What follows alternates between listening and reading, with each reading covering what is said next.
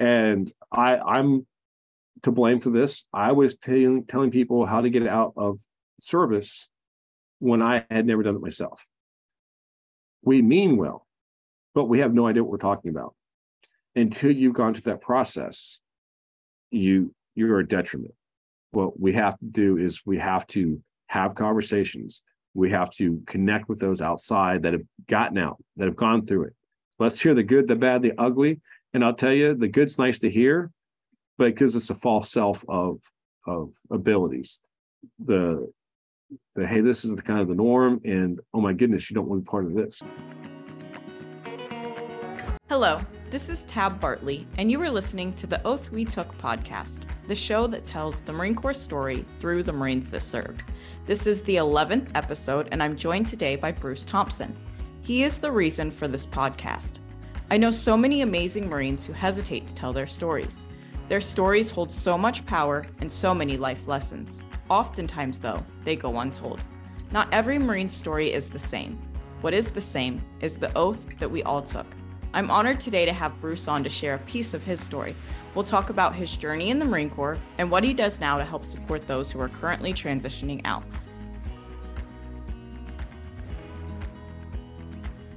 Thank you, Bruce, for joining me today. Oh, it's my pleasure. Thank you for inviting me. And again, like you said, we all have a story. Some of them are similar. We can all talk about Yellow Footprints story and getting on and off the bus and those wonderful first, 24 hours that make Marines. But from there, the stories change, and there's things that we'll recognize, but then there's things that, like, oh my goodness, I never knew that existed. And it's that small Marine Corps with so many things that go on. And then we talk about life after service, and it's just amazing. So I'm happy to be here. I'm glad we got a chance to hop on here, hit record, and just have a conversation and share some stories. Me too. And the first question that I ask everyone is, why did you decide to join the Marine Corps? Interesting you should make this question, because I posted on LinkedIn about this not too long ago. I joined in the 92. I came into the Marine Corps. I was in a small farming community in the Southern California, Mexico border town. And that's all it was. This is one of those towns that everybody knows about. Everybody knows your name. Everybody knows whose kids you are. And if you don't escape, like right after high school, you never escape. I did not like the area. I did not enjoy being there. I didn't want to stay there. That wasn't the life I saw for myself. And when you start figuring that out, it's like, okay, well, what are my options? How do I escape?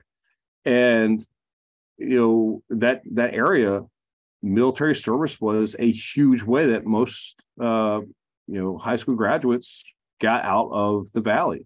And so you go to the recruiting office, and the Navy recruiters, the ones who got me in there, have a conversation. And my oldest brother was in the Navy at the time. And so his experience, I knew I wasn't going to join the Navy, but it was I don't have to be in school because I'm over at the Navy recruiter's office. Why not? And then as I was over there, I got a friend who was in the delayed entry program with the Marine Corps, said, hey, just leave their office and come straight across the hall to this office. And it was it. I was done. I probably signed my contract within a couple weeks. I spent maybe 8-9 months in delayed entry.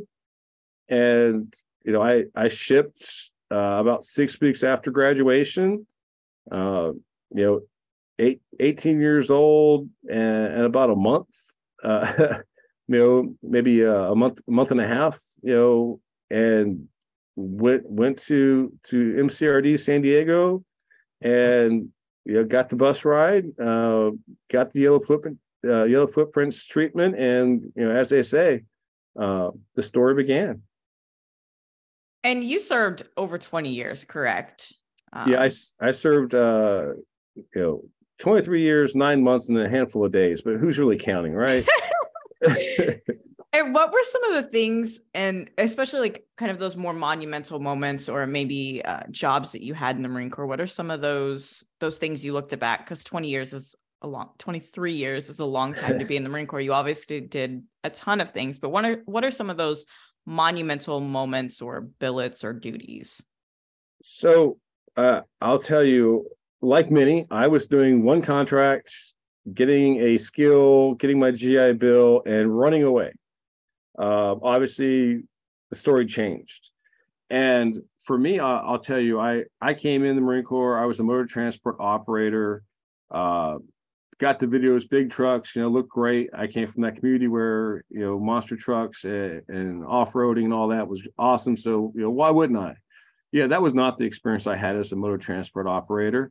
My first duty station was Twentynine Palms, California, with magnificent 7th Marines. At the time, some guy named Colonel Mattis was the regimental commander. So I got to do so many incredible, awesome things that you don't do anywhere except on Twentynine Palms. Hey, you're going to the field for a week and you're driving for, 1727, whichever.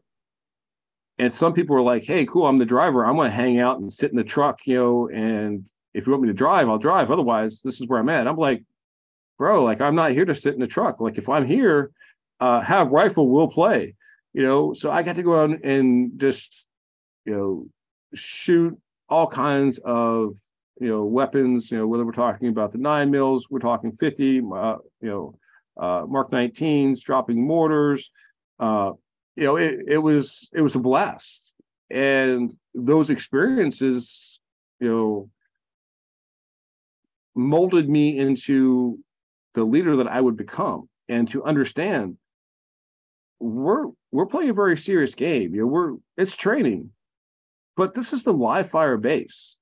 I'll tell you, I get that young first lieutenant story where, hey, he didn't follow the rules and he had us bivouac short of Camp Wilson. Well, we woke up because someone dropped a bomb a lot closer because they did not know we were there. Talk about a wake-up call, and a lot of people saying, hey, the hell with this. I'm rolling back in whether I got permission or not. And those are some of those crazy experiences. But if you asked me that morning, I was not a happy camper. But you talk to me now, I'm like, it's funny. Hey, good morning. Someone dropped a 500-pound bomb. A lot closer than you wanted to be. And it's, you never know what's going to happen during training.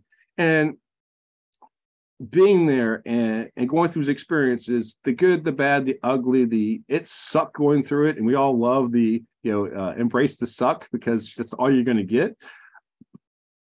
But as you go through that, those are the stories that we remember, the bonding that we had, because, I don't care who you are. If we start talking about field day, it freezing, it raining, being on the rifle range, in Okinawa during a monsoon, and people are like, I hope you're adjusting for wind. Like, yeah, I'm adjusting for wind, but it's not really helping because the wind's swirling. But those are those things.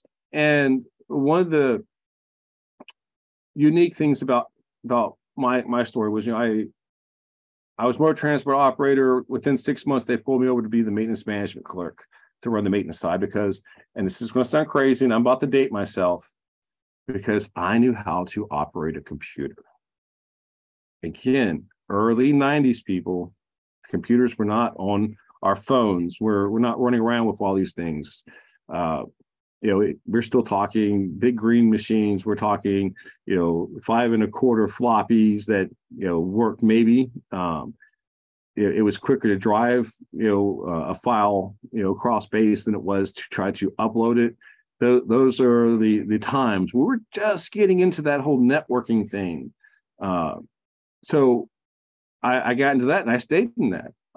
Rarely did I drive. I was the break in case of emergency operator, and I left Twentynine Palms, and I got to go to Cuba.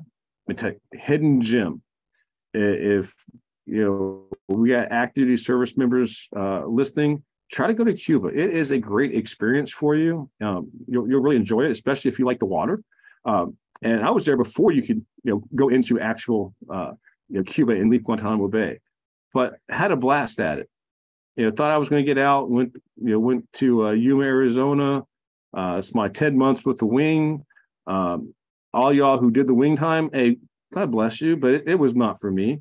I'm a MLG, division guy. I didn't understand it. I didn't get it. I did not embrace it. And we'll say, I lap moved and ran as far away as possible. And of course I lap moved into be a communication electronics maintenance technician, which meant I got to go to Twentynine Palms for a year of schooling.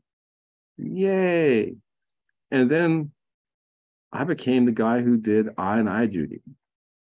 Most might do I&I duty once. And for those who aren't sure of I&I duty, it's inspector instructor duty.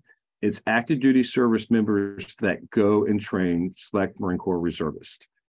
So we're the staff that's there every day. And, when the reserves come in for their weekend a month or their 2 weeks in the summer, we're the ones that are really there working and making sure that all the training and assistance and resources are there and provided. I did it 3 times. I fought, this wasn't me volunteering. First I&I duty, I didn't even know what I&I duty was. Said, hey, you're going to something called Angelo. It's like, oh, that's Anglico, Air Naval Gunfire Liaison Company. Oh, never heard of it. What do they do? Oh, that sounds cool. Cool. Where's that at? Long Beach, California. You're like, there's nothing in Long Beach, California. Like, yeah, there is. It's called I&I duty. You're out in the middle of regular America, not on a base. And of course I show up. It was on the old Long Beach Naval shipyards, which had been bracked. And so I got there just as they were blowing up the last little resemblance of buildings. So we had a very small compound, and it was, 3 years of, hey, we know that this was your train job, but we're going to have you do all these other things because there's only 18 of y'all on the staff running this company. And it's a independent company that reported directly to Marine Forces Reserve headquarters. So, and that's when first and second ENCO went away, and we were, filling all of those requirements that got left. So it was a busy, fun, and exciting time. But again, it's another unique experience that a lot of people don't have. And we can talk about, the other I&I duties and some of the other tours, but that was kind of my, first 6, 7, 8 years that, kind of molds you into who you are. And I had some great successes. I had some falling on my faces, because we all do. Anyone walks up and says, I never had a mistake. Well, the mistake was you listen to them because they're lying to you. We learn by failing. And as long as you get up, it's not failing, it's learning. So it's one of those ones. And let me tell you, as a young Lance Corporal and having to go and get, arrows and aerosols signed by, the Colonel, man, I went to the command deck and was like, here, Adjutant, I need the Colonel to sign this, this, and this. And he was like, no problem. Sit there. I'm going to go get these signed. The Adjutant walked in to Colonel Mattis and said, hey, sir, blah, blah, blah, blah. It probably was less than 30 seconds. The Adjutant came right back out, gave me that paperwork and said, the Colonel wants you to explain this to him. And I'm sitting here like, no. Like, Lance Corporal does not walk in and talk to the Colonel. Like, the fact that I even know where the command deck is in my opinion, is a mistake. But that's what my leaders, did. They said, hey, you're going to learn. We're going to put you in this position. And, we're talking about beads of sweat. Like, what are the words I'm supposed to say when I walk in here? How do I report again? Like, this is Colonel Mattis, the name rang true. And, I've got my own, stories of the many times that me and him ran into each other throughout our career and post-service. But I went in there and was like, hey, this is what's going on, and explain it to him. And again, stuttering like an idiot because I'm a Lance Corporal and I don't know any better. And I'm probably 19, maybe. So not where I ever expected I was going to be sitting there. But it was okay, he wanted to hear from the source why we needed to upgrade, what was so important that it required us to go to the highest level to get this stuff done. And that was my first encounter. And I had many more encounters where I had to go get, work requests and shopping lists upgraded by him. And, with repetition comes more ease and more understanding. And it was one of those ones where people tell you, when the colonel and the sergeant major know your the name of a lance corporal, it's usually not a good thing. Well, I was one of those ones that, because of position that I was put in and the fact that my leadership, pushed me out of that comfort zone and put me in roles that I usually would have done, it helped me early on develop that leadership trait, to understand how things worked and why things were done certain ways. And, we grow by being uncomfortable. And I was lucky enough, I had people that had faith and confidence in me, and they threw me to the wolves, and I survived. Sometimes I came back beaten, bruised, and scarred up, but I still survived. And again, that's how you have to go about things, because it's not going to be perfect. And when people tell you, oh, I never had a hiccup, or I never had this, or I had that, they're just putting that face on, and we have to rip the face, the masking that we do off. We all are humans. We all have our moments of greatness, and we have our moments of horribleness, or just sadness, or however we want to call them. But it was definitely a great experience to go through and do some of those things, before I got into the staff and CO ranks and started really doing more of the upper level strategy and processes. And you said earlier that you had been on I&I 3 times, correct? Like 3 times in your career. And you just talked a lot about the leadership, but how did that really develop your leadership at all those different ranks and levels? Because obviously as a Lance Corporal, you're doing something completely different as where a corporal and a sergeant, you're now trying to lead Marines who aren't even there. Yep. How was that, and how did that develop you as a leader? So I was fortunate, unfortunate, however you want to look at it. When I got to Twentynine Palms out of my MOS school, I checked in, and I was the senior Lance Corporal in the unit. And there was the gunny and 10 of us, E3s or below. Everybody was deployed to Somalia. I missed Somalia by a week is pretty much what they gave. Said, hey, if you would have checked in the previous Monday, you probably would have been on the plane by Friday. But because you checked in, that was kind of that magical window of we're not sending people over anymore. Now it's the retrograde kind of thought process.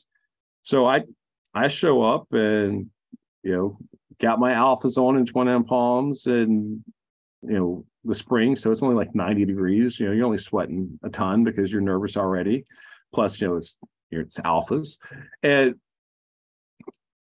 and you start talking to whether it's the dispatcher or one of them is like, yeah, you need to go over here and you're gonna talk to the gunny. I'm like, no, I'm not. I'm a Lance Corporal. Lance Corporal might talk to a sergeant. I'm not talking to a gunny. That's way above my pay grade. They're like, no, it's us and him.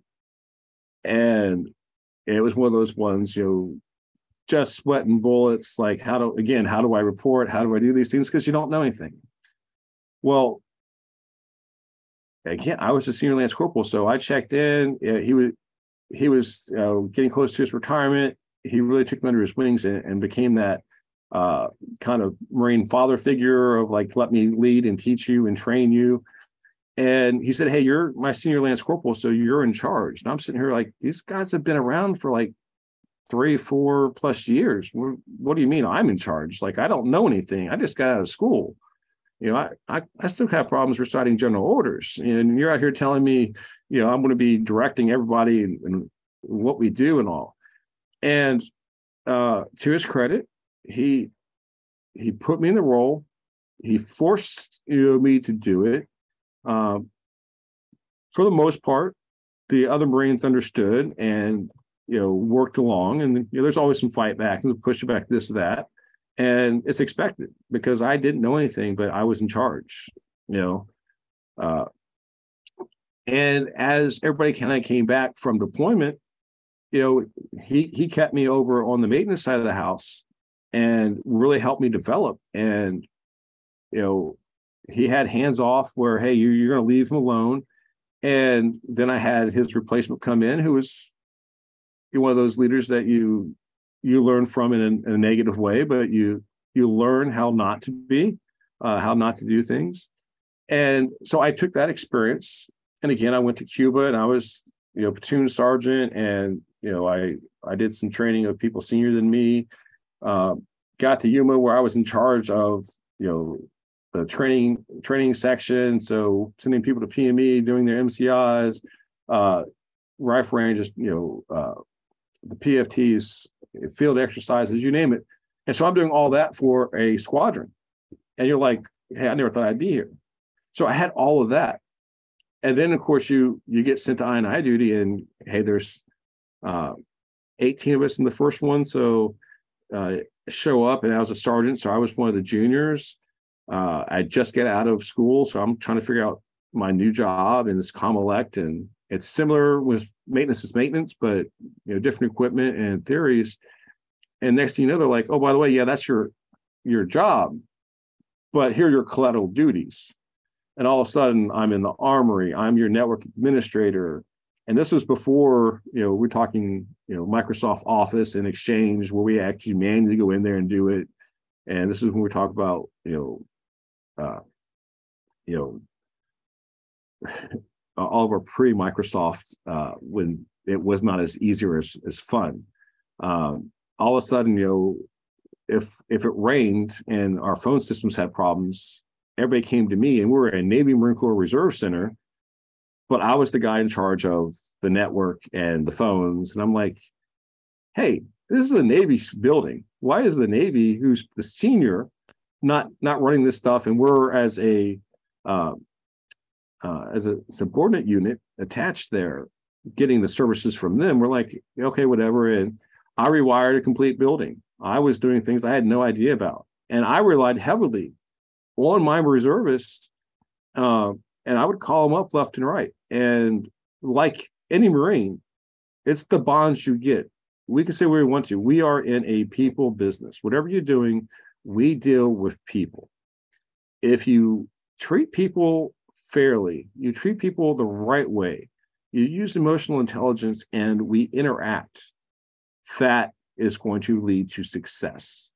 If you think, I'm active duty, you're a reservist, you know nothing, I know everything, yeah, you're going to fail, and I've seen it. And so I learned that, and it was, hey, I'm not going to do this on my own. You're an I&I duty. Nothing is done on your own. You know, there's days where I was the PFC, and there's days where I was the major. And some days it was the same day. And that's what you had to understand is, you know, check your ego at the door. We don't know everything. No one does. And if you're afraid to ask for help, you're going to have a lot of problems. So I learned things, and we can talk about, I didn't know what Toys for Tots was. Oh, my goodness. I love that horrible program. And it's an amazing program. It does so many great things. But wow, does it take over your life for those 120 days that it exists? Each year. So that's an experience all in and of itself that we could talk for a couple hours about. Because again, I did it for 9 years, and I had some of the best times doing those events, and I had some of the worst times doing those events. That's I&I duty. We can talk about the funeral details that we had to do as part of our regular, tasks. And I remember one day, we did 3 of them in one day. And that was as a unit, you know, we didn't do all 3 of them because we had to split our unit up. And I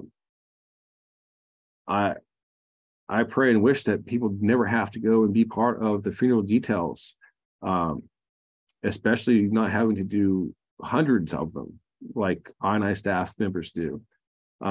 It wears on you mentally, physically, and as you have some of the experience. And being on INI duty, we had a Marine who was killed in Iraq, and as a staff sergeant, I was given the task that I was going to fly from Los Angeles to Dover and bring that fallen Marine home. Again, experience I don't wish on anyone, because it is not, mentally, it's not a great thing. I mean, it's an honor to be able to do that and to be the escort and the responsibilities that you have. But again, mentally, it is not something that you do. And I've never thought much about, that experience. But there's a movie called Taking Chance with Kevin Bacon.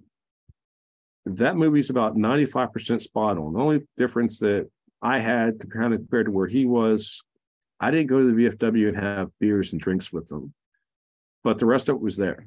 And I liked the movie, so me and my wife were watching it, and apparently halfway through it, she stopped watching the movie and was watching me, was talking about all the experiences and the emotions that I was going through that I didn't even realize it. So those things wear and tear on you. And we're great about masking. We swallow those feels, and we put those feels down deep in our gut. And I think that's why we all have like stomach issues, because we don't deal and process them, because we don't have time for that, because it's mission focused. It's I don't have time for this because the next deployment's coming up, next exercise is coming up.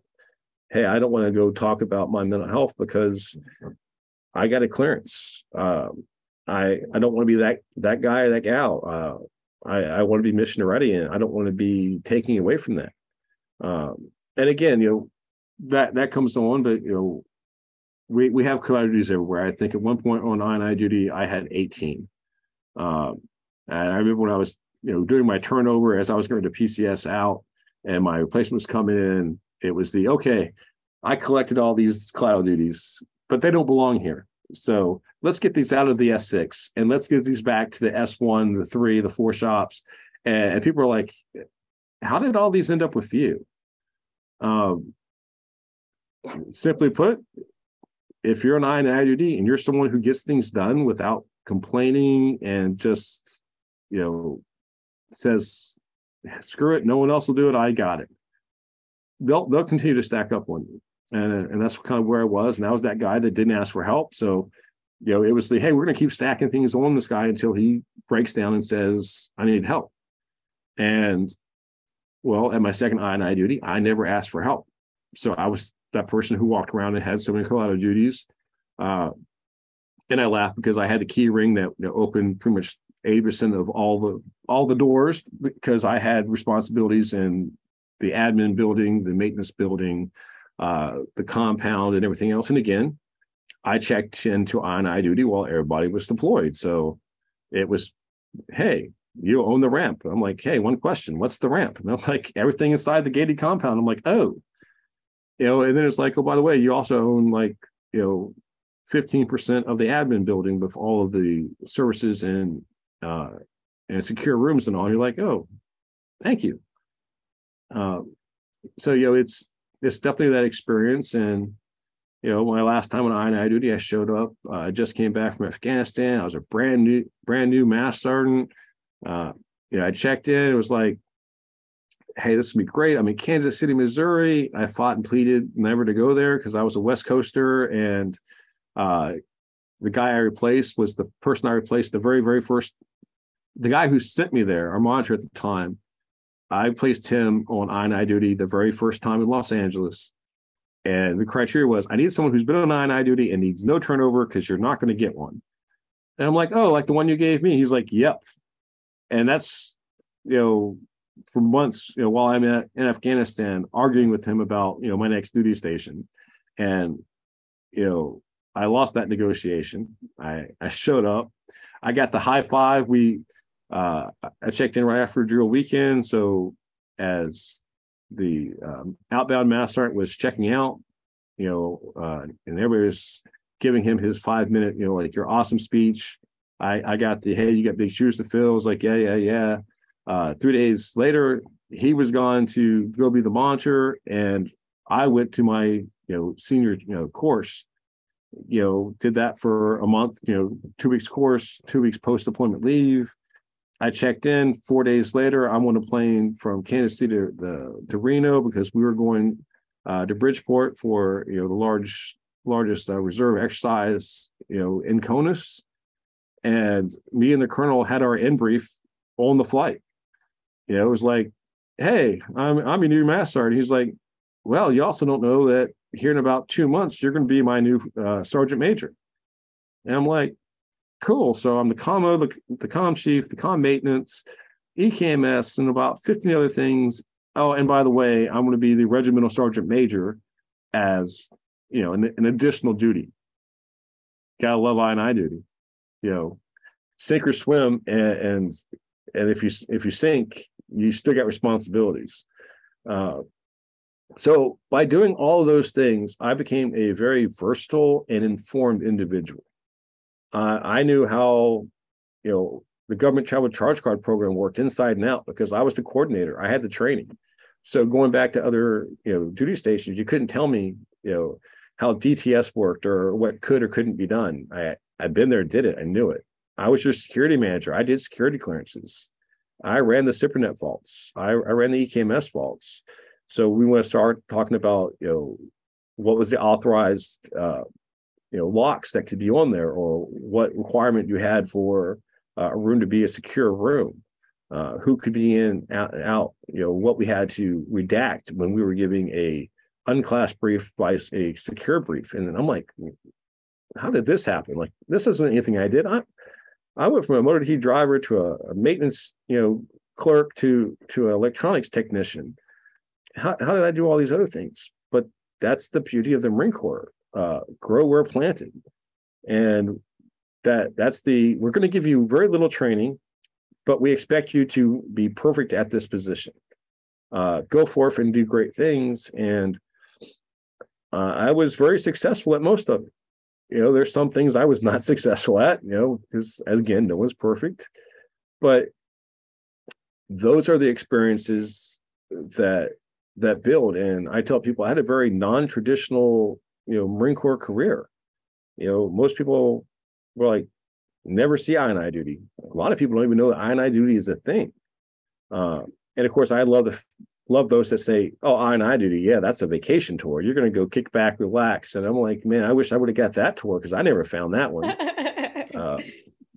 But you did all these amazing things, but I think what resonates, at least from the conversation we had before, and like, what you do on LinkedIn and what you talk about now, is one of the things you didn't do, though, is ask for help. Yeah. And how then, when you transitioned out of the Marine Corps, how did that transition go? And how did that not asking for help when you should have been asking for help, right? When you shouldn't have been doing all these things and holding all of this weight, what was that impact? So my Marine Corps career came to a sudden end when my body magically said, no mas, we're done. I'm not doing this anymore. Shoulders, backs, knees, mental health, internal medicine issues,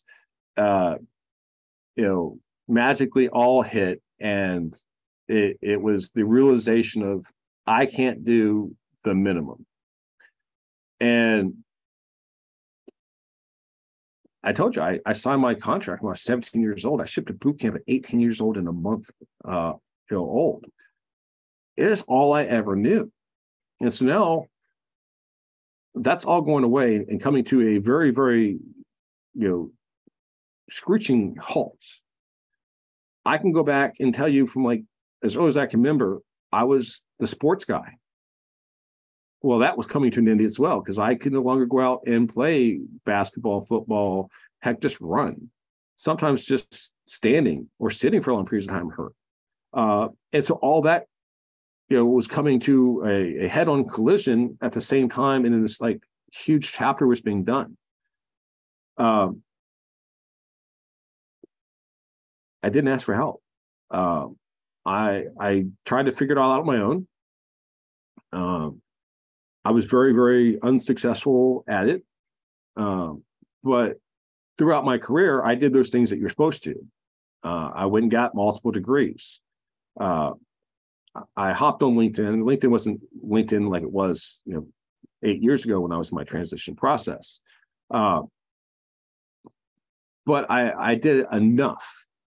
And I found, went to TAP, the wonderful transition assistance program, which really needs overhaul, and the nonprofit community does a much better job at it than the DOD mandated course.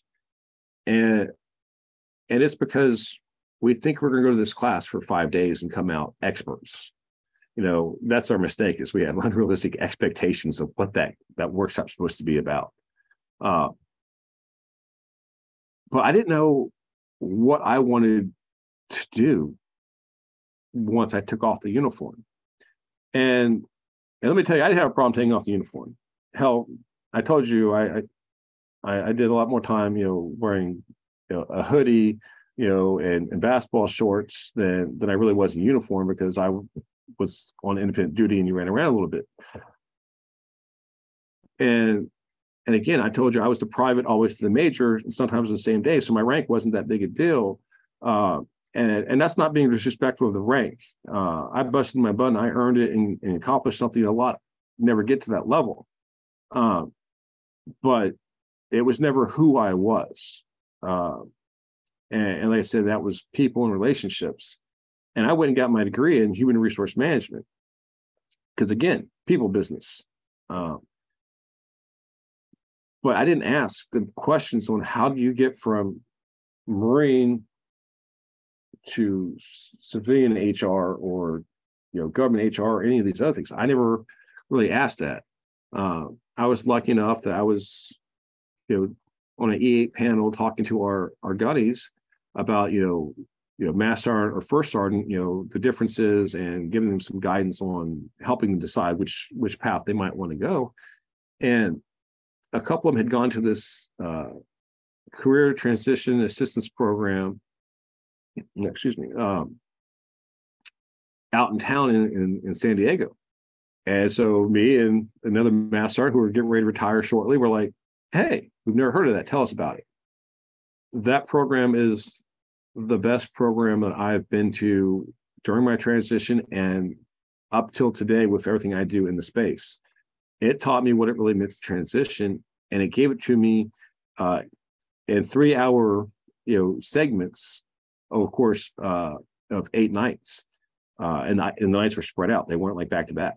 So it gave me things that I could comprehend to go do some homework on, and it really helped me network, figure out who I was.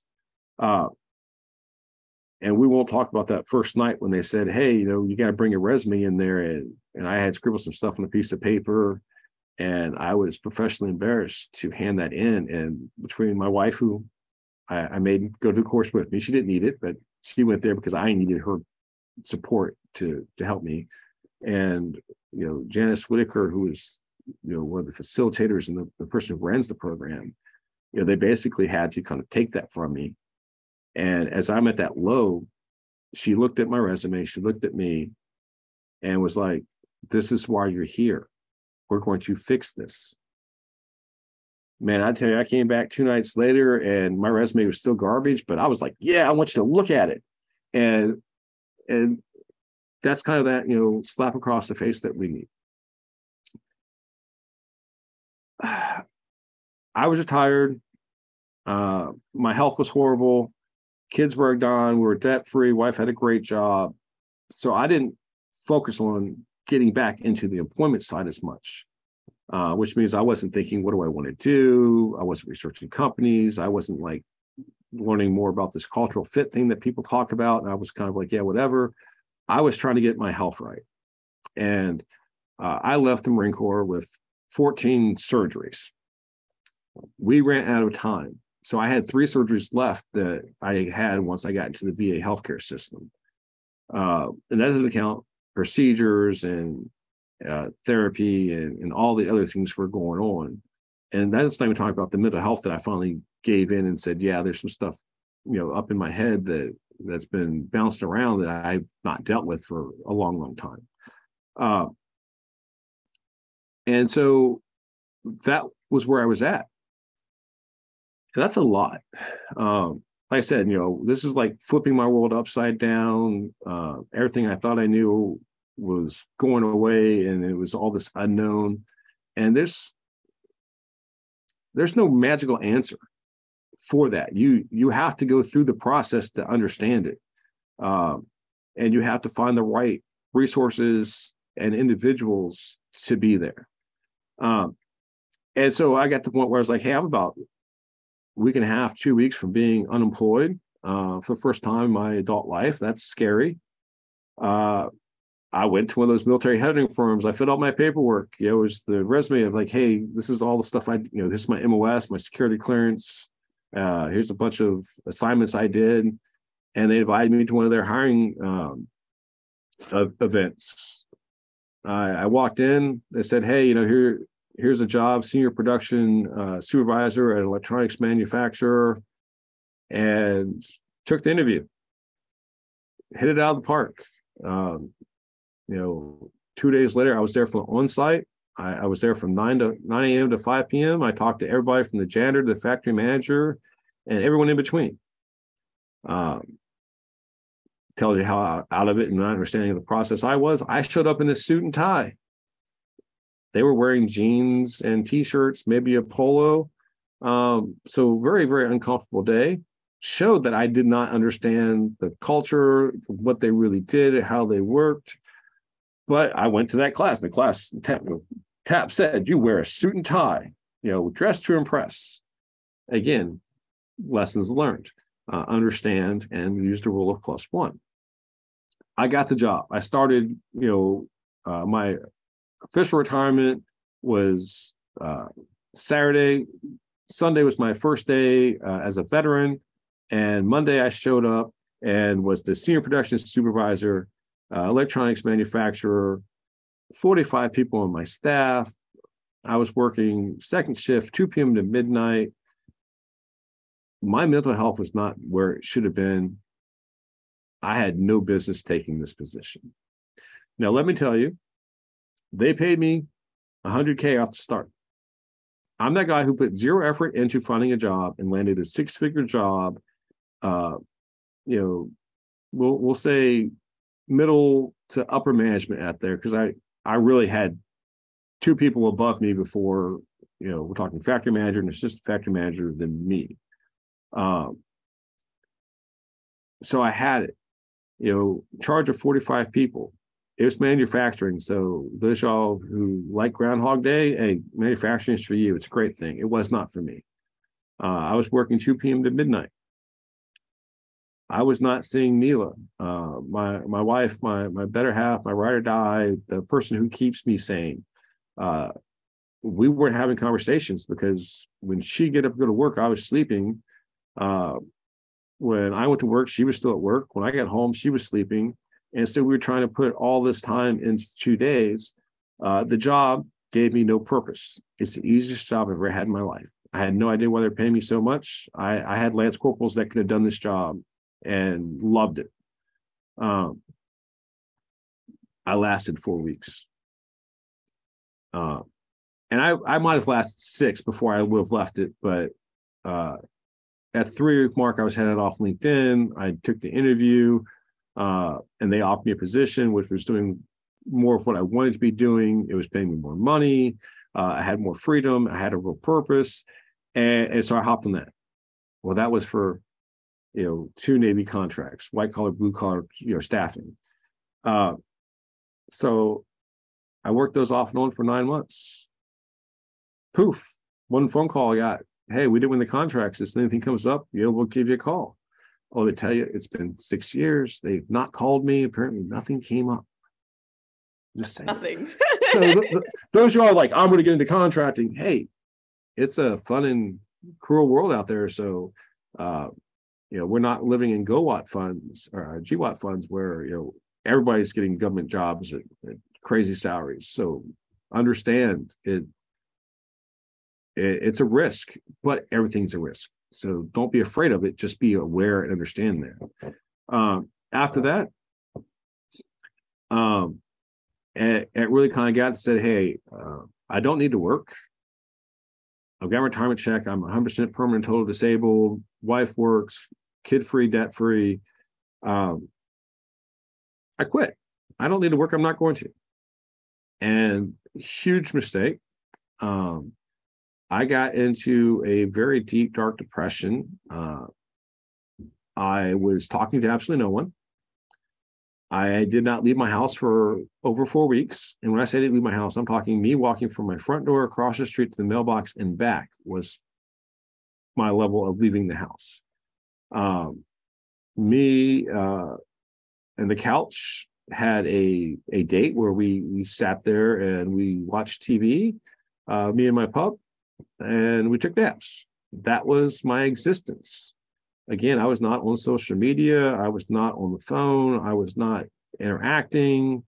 But I can probably recite every episode of MASH to you. Some will say that's a great trivia hack. Some will be like, Bruce, like, well, what is wrong with you? A lot was.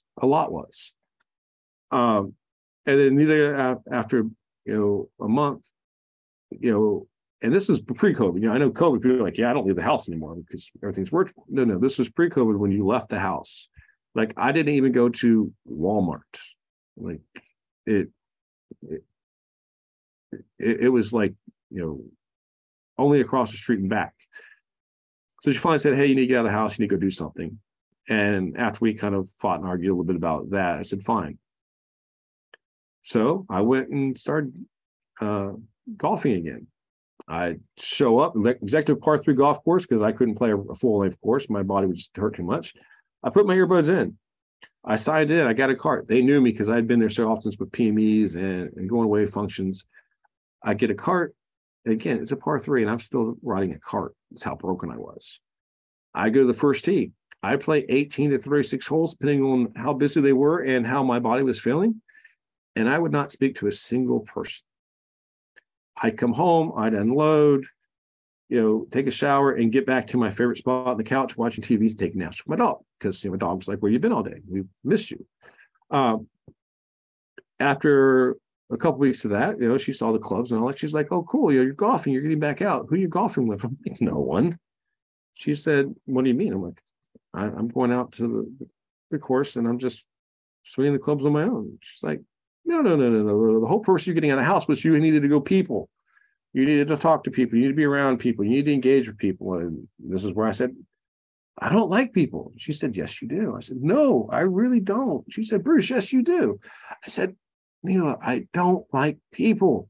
She's like, Bruce, yes, you do. Like, you get excited. You grow. You like you're a people person. I'm like, ah, you're right. I am.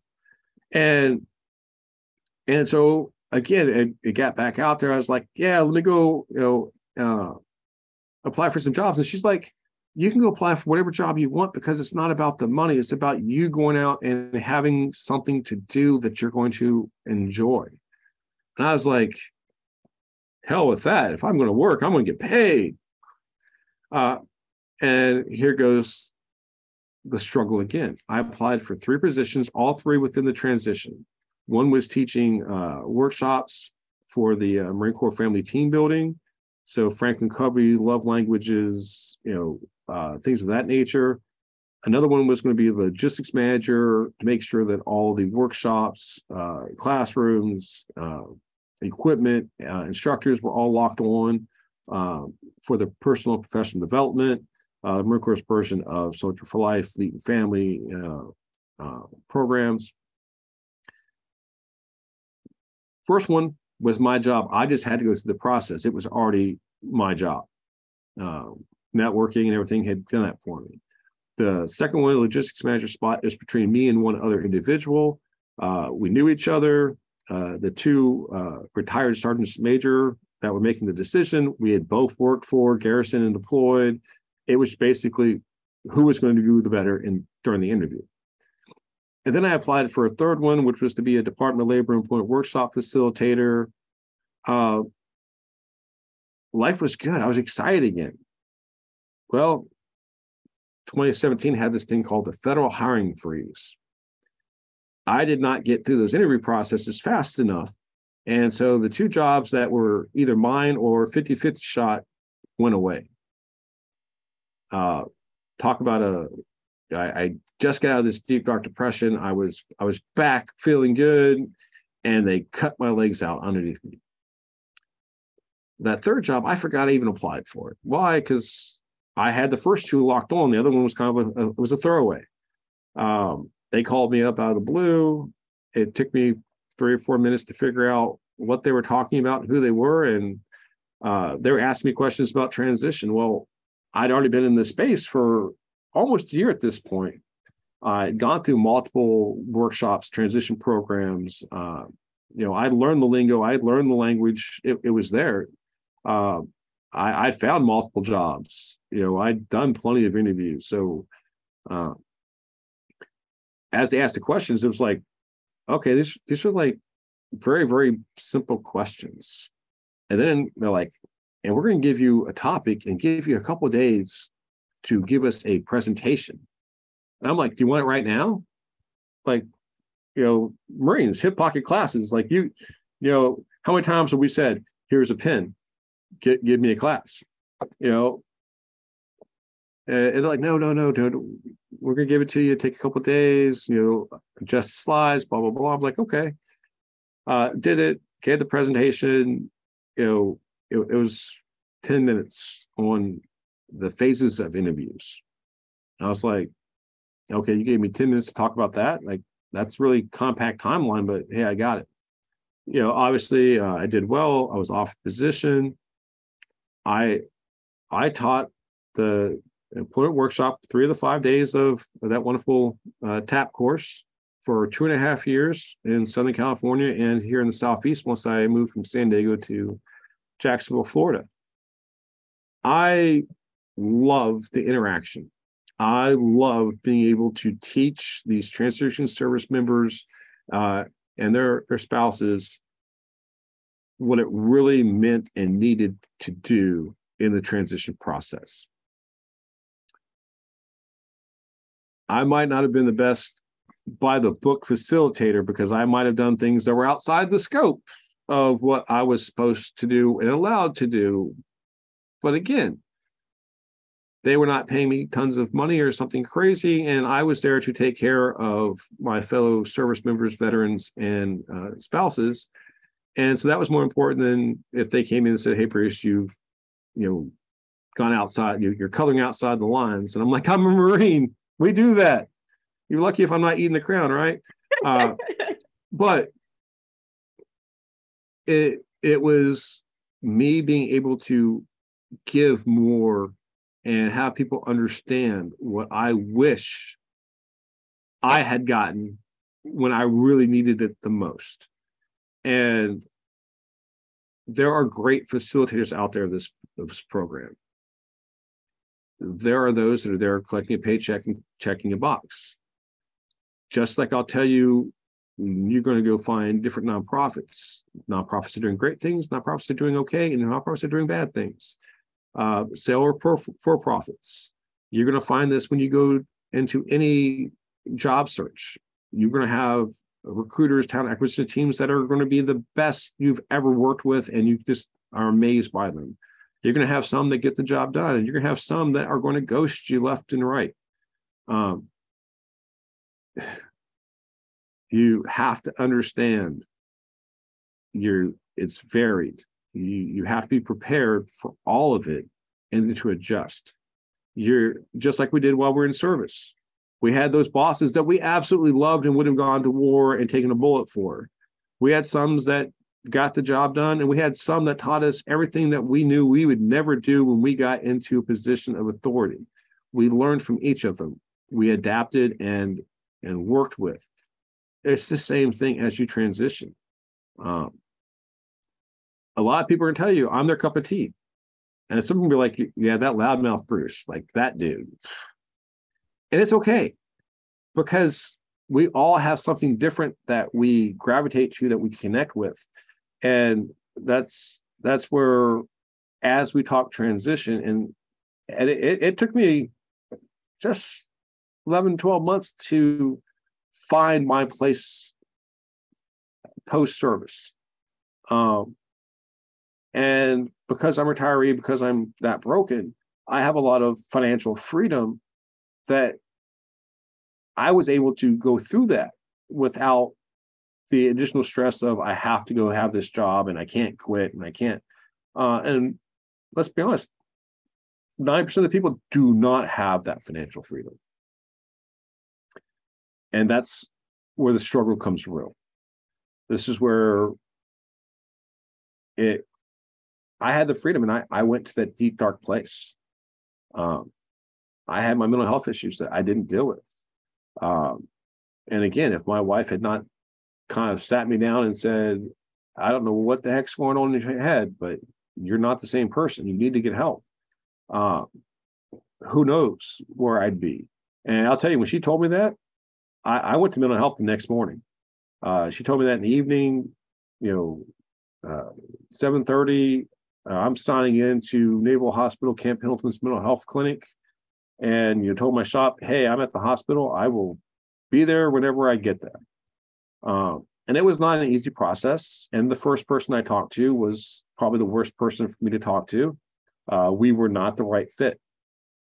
It's when you're going to open up and start talking about very, very uncomfortable things that you've eaten and buried and hidden and refused to talk about. You've got to be really comfortable with the individual, or you're not going to open up. And it was one of those ones I was not comfortable. And then, I ran into, someone that I met before, and I was like, hey, how do I get on your schedule? How do I get you as my provider? And like all things in the military, she was doing a great job, and it was coloring outside the lines. So she was no longer taking new clients because she was on her way out of that position because she was doing things outside of the scripted, this is what you do to get people back to the fight, vice, really taken care of and doing that, because we have to remember the military is not there to help you process out and go back. The military is there to fight our country's battles, win wars, and do the things that 97, 98% of America doesn't want to do or talk about. So, and we can talk about, the DOD and the transition process program and needs help. It does. But again, you're asking people that job is to mission accomplishment and to go fight and win wars and battles to teach people how to get out. And I'm to blame for this. I was telling people how to get out of service when I had never done it myself. We mean well, but we have no idea what we're talking about. Until you've gone through that process, you're a detriment. What we have to do is we have to have conversations. We have to connect with those outside that have gotten out, that have gone through it. Let's hear the good, the bad, the ugly. And I'll tell you, the good's nice to hear, but it gives us a false self of abilities. Hey, this is the kind of the norm, and oh my goodness, you don't want to be part of this. And no one wants to talk about mental health. No one wants to talk about suicide. I'll tell you, it's a quick slope to go from transitioning out and having some hard luck to that deep depression and, thoughts coming in. And I've got some friends, personally, and I'll say this and I'll make sure Neela hears it because she hates it when I say it. I've never had the suicide thought. I love me way too much to hurt me. And I say it like that because I have a true understanding of no matter how bad I'm going through something, it's going to get better. I am going to be able to figure something out. I'm going to be able to go back, help someone else. And that's going to put me back that a full emotional fuel tank. and that's going to help me get where I'm at. I absolutely adore and love what I do. I get to help people figure out who they are and find their successes. I get to take people that are lost and get them on path. And it's not because I'm the be all, know all. No, I've got a large network. I've got resources on resources on resources. And I tell everybody, I'm a great person to talk to first, because I through my experiences, I've gone through a lot of different things, and I talk about a lot of different aspects. But you come out and tell me, hey, I want to talk about cyber. I'm like, bro, I am not the dude. No, but let me tell you about these like 10, 15 people that I will connect you with. And let me tell you about these programs. Oh, you wanted to get this, that certification? Oh, I've got plenty of resources. Let me help you get that. And that's something that we knew when we did it in service. We all know about the scrounger, the sergeant, the gunny, the E4 mafia. We all had that person we could call and get the hookup. It doesn't change. That's what we call networking. And so we all have this scary thing when we're getting out, and people are like, you have to network, and people are like, whoa, like that's crazy talk. What do you mean network? Talk to people. Yeah, it's basically the same thing as having the hookup. If I need something, who do I call? That's what you have. And some of the terms you're going to hear is the hashtag veterans helping veterans. That is such a powerful statement that you will never realize the full meaning of until you're a veteran in need. There are millions of us out here that will pick up a phone, that will show up and have a cup of coffee with you, and listen. And how can we help? And who can I connect you with? But you have to make that first conversation. You have to ask for help, because we don't know that you need it if you're not asking. And I'm sorry, I'm getting so emotional, because for me, in my transition, you talked about being alone. That's what I struggled with so much. I felt so utterly alone.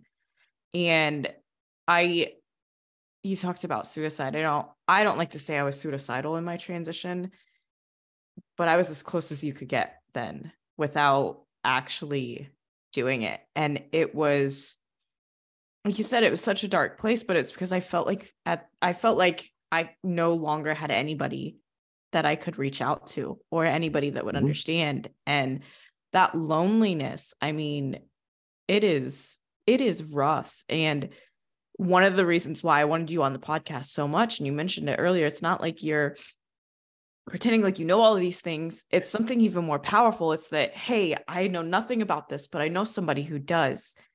And you've now created a connection and another person that this person now, like, that's one more person that now I'm not so alone.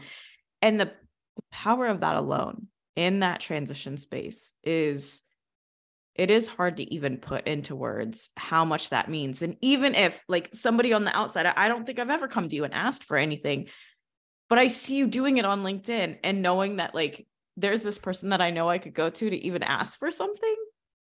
It is phenomenal. And I just personally thank you for being so transparent in everything you do. And can you talk about a little bit about like what you do on LinkedIn and what you're doing now to create that? And I know you have a little bit, but that holds so much power. Yeah. And I'll tell you, the feeling of alone, the camaraderie that we have with, the guys and gals that we work with every single day while we're in the shop, while we're in the field, wherever, that's the bond why Marines will always find Marines no matter where we are. Hey, I grew the freedom beard. I got long hair that's pulled back, and I don't have that look. But when you walk into a room, people are like, yeah, that's a Marine over there. And we just gravitate to each other. And, it's one of those ones that when you leave service, we lose that for a little bit, especially if you move back home, you move someplace where you're not around the base, you're not around those that you know. And it gets beat into our head so much about, you know, you're a Marine, you're the leader, you know, you have the answers. And all of a sudden you're like, I don't have the answers. I don't even have the questions, because, you know, the whole we don't know what we don't know. And I want people to really listen to that. We do not know what we do not know. And that is a powerful statement that people do not understand until they've gone through some things. And part of that is we know we need answers, but we don't know what the questions are. How do I ask this? Who do I ask this to? And again, you know, you can go on LinkedIn, you can go on Facebook, you can go to search and you just type in, you know, filter, you know, prior service, you know, or previous companies and Marines, Navy, Air Force, you know, whatever it is. And you're going to have all these people pop up. All those people, if you reach out, you know, and send them a note saying transitioning service member or veteran, you know, blah, blah, blah, are probably going to respond to you. They're willing to help. But we have to be willing to put ourselves out there and ask for help. And that is something that we are very, very bad at doing, because we're the ones with the answers. We're not the ones that need help. We're the ones that provide the help. And it's a mindset that builds us up, and we do amazing, incredible things with that mindset. But it also holds us back. So my post-service career, I am a military veteran, military spouse advocate. And the reality is I'm just an advocate. If I don't care if you served, didn't serve, I don't care if you had a, you know, great career or if you had a 5-minute career. I don't care if you got out in the best of terms, the worst of terms. I don't care. I want to help others not suffer and go through the heartache and issues that I do. I have gone through and learned as many things about as much things as I possibly can and made incredible connections all over. I'm good. Again, I could, well, I can't, because it's just not in me, but I can unplug and go hang out at the beach and, you know, not log onto the computer, not do any of this stuff, and still, you know, financially and, you know, physically be able to do that. Now, it would rip my heart out and my mind would go crazy, because that's just not who I am, and my emotional fuel tank would not be there. I do this to assist others. No one should have to go through some of the things I went through, and I didn't go through the worst of things. And I want people to understand that is I had what I consider to be a mild and average, a normal kind of transition space process.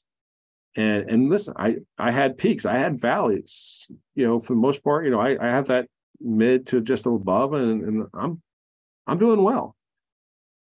But we all go through something. None of us should go through it alone. 988, you know, mental health line, dial those three numbers, people are ready to go through. Make a post into a military or veterans group. People are going to reach out to you. People are going to respond. I'll stay up all night, well, as long as I can physically stay awake. And I really listen to you and your story and do what I can to be part of the funeral detail that has to go there. And that's what so many of us are out here doing. We're here because service never ends. You know, we might take uniform off, but our service period doesn't end until, you know, the heart stops. So I'm currently the executive director for the Ascend Collective. We are the nonprofit side of Talents Ascend. Talents Ascend is our business side. And what we are is the future of hiring. No resumes, no job searching, no applications. Candidates create their free profile. They list up to 25 skills that they have and want to use in their next position and career. They come and tell us, you know, those skills. They give us the location or locations that they are interested and willing to work. They give us the salary range. And so that goes into our database. And then our members, which are employers that pay a membership fee, and that's how we get, you know, the money to survive, is they pay. They can have unlimited position postings. They can have unlimited profile openings. So as they do that, and when they create their positions, they do not do a job vacancy announcement like you would see on Indeed, Monster, LinkedIn, or any other sources. They list a position and 3 to 25 skills that candidate needs to have to be a viable candidate for that role. Once that goes back into our system, the AI goes and does its magic little things, and it finds these matches, and the algorithm is that. Again, I'm not the IT, the cyber guy. It's not me. I'm the people person. But when it comes back through, you know, you get that, and I'll date myself. You know, you go back to the, dang, you have mail. Well, it's dang, you have a match. Those you don't understand that, I'm sorry, it's old AOL. I'm sorry, I don't even want to say AOL. I said it twice. Oh, but when they have those matches, the employer we remove all unconscious biases.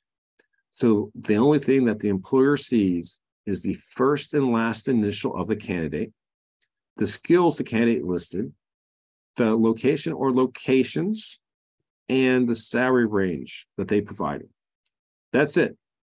They don't know male, female, 18, 100, ethnicity, long hair, beard, blonde, brown, all these things that you know, creep into our unconscious beings and might sway us, are completely eliminated. They have to make a decision based on that, those basic factors, if they want to unlock your profile or not. Once they unlock that profile, that employer has made a commitment to either go through the process and hire you, or if they decide at any point during the process to move on from you and you're no longer a viable candidate for that role, they've got to give us some kind of feedback as to why. We have zero ghosting. Again, zero ghosting. When it says you have a match, you will find out if you're still viable or why you were not matched. It might be missing a certain skill. It might be a cultural fit. It might be, you know, we went with a better candidate. Whatever it happens to be, you're going to get some kind of feedback if they unlock your profile. And we encourage our employers, you know, if you have a match, why wouldn't you unlock the profile? It costs nothing extra. We're not a military headhunting firm. We're not anybody who, they pay a flat fee for the service. They don't pay us anything extra if they hire 1 or 1,000 people. So it's there. We have employers, small and large. Some are hiring their first employee ever. Some are hiring tens and 20,000s of people a year.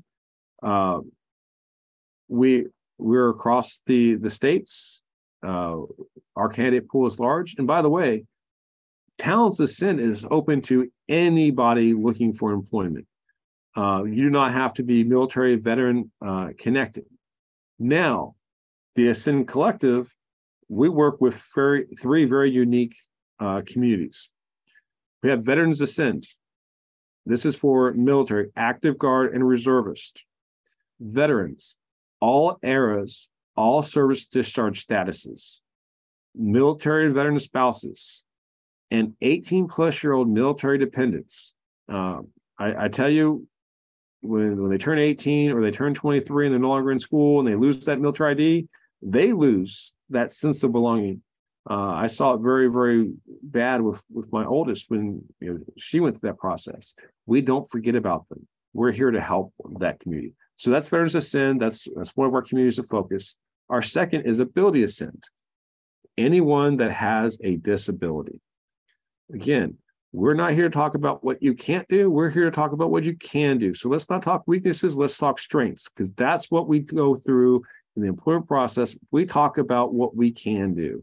There is a million things out there that I cannot do. But that's not what people are trying to hire me for. So stop worrying about those and let's talk about what you can do. And our third community of focus is Mission to Ascend. It is for individuals that have justice involvement or are looking for a second chance in life. So again, we have all had a hiccup. No one's perfect.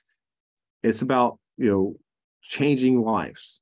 And again, those are our three communities of focus. Our employers can click on one, two, or all three of those. They can click on none of them, but all of those categories have a higher matching rate because that's what we're here to promote. We're helping the underserved communities, the individuals that get screened out by the applicant tracking system or the human eye. It's taking this is how we've always done it and throwing that out the window.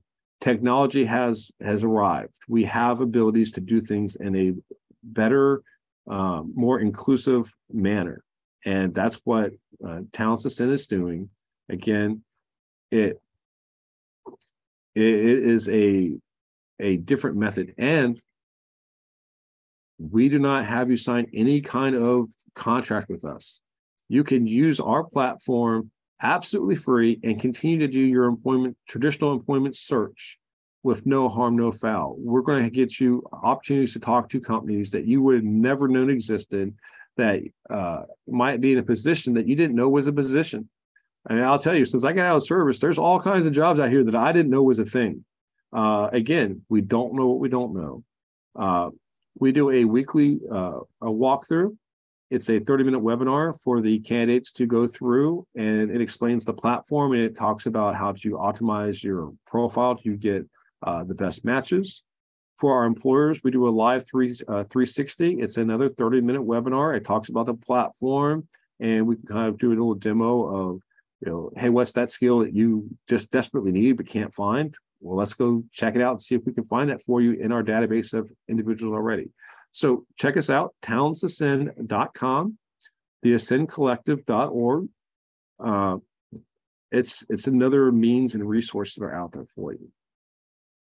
And I'm probably going to have you on another time just to talk about that and break that completely down, because I love that you talked about unconscious bias and all of, I mean, there's so much with that we could talk about almost completely separate as well. But so I'm going to ask the last question, which is, if you had to take the oath again, would you? And that doesn't have to be a yes or no. It could be more of a lessons learned, but would you take that oath again? In a heartbeat. Not only would I take the oath again, I consider myself to have not done all the things I wish I would have done in service. I got to do a lot of fun, cool things, unique things, different things. But I did not have the traditional Marine Corps experience. There's a lot of those things that I would have loved to gone back and done. And I am not me without taking that oath, without stepping on those yellow footprints, without going through the suck, without doing all the things I went and did. I showed up at boot camp young, not knowing nothing. Again, I came from a small farm town. You didn't have to know a whole lot. You just had to get by. And it was not always the easiest approach. I ran into many a wall because I was too stupid to step to my left or right and use the door. But we learned from those things. And without the Marine Corps, I have no idea who I am or where I would be. And there's more than just the Marine Corps that did it. And when we say the Marine Corps, the institution is amazing, and you can go through the lineage and the traditions and the history, but the people that grabbed me, and they could have taken me to NJP and ended my career, but they gave me those opportunities to learn and grow and become who I became.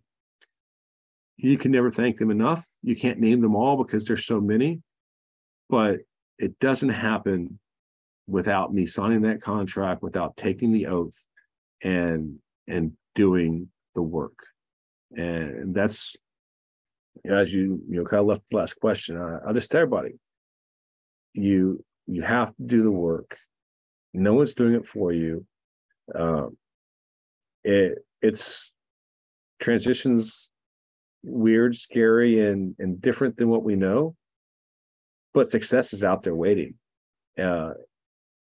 Plenty of people ready to assist you, resources, individuals.